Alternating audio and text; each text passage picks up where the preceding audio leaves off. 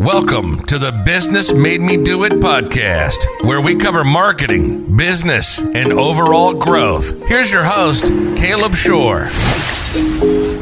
All right, question of the week is Should I post on my Facebook page? It's a very good question. Honestly, 2021, I would probably say no, believe it or not. Posting on your Facebook page is more of a branding play, it's not re engaging your existing followers. What that means, only about 10% of your followers will actually see your post. I know, crazy. And this is only over the past couple years that it has transitioned from 100% D down to 10. So only 10% of the people that follow you see the stuff you're putting out. Now, what you could do instead instead, adopt new thing. Create an Instagram. Start putting content out there. Doing Instagram Reels. That's a new thing. That's getting a lot of traction. Start a YouTube channel. Educational YouTube channel. But overall, no, I probably would not post on your Facebook on your Facebook page. It's mainly a branding play right now, which is still important. Another thing I would do, which I have currently done in both of my businesses, create a Facebook group. Create a community around your topic, around your service, around your product. What that does is it not only educates the community, it positions you as the authority of that community. That's where everything is going in my eyes, 2021 and beyond, is everything is community based. The goal is to position yourself as the expert in the community. So if it's your group, you get to dictate all of that. So to recap, probably wouldn't post on your Facebook page. Create a Facebook group instead. Add all of your followers. They make it very easy to do that. Start Instagram, try out Instagram Reels, or start a YouTube channel. Hopefully this helps, guys. Have a good one.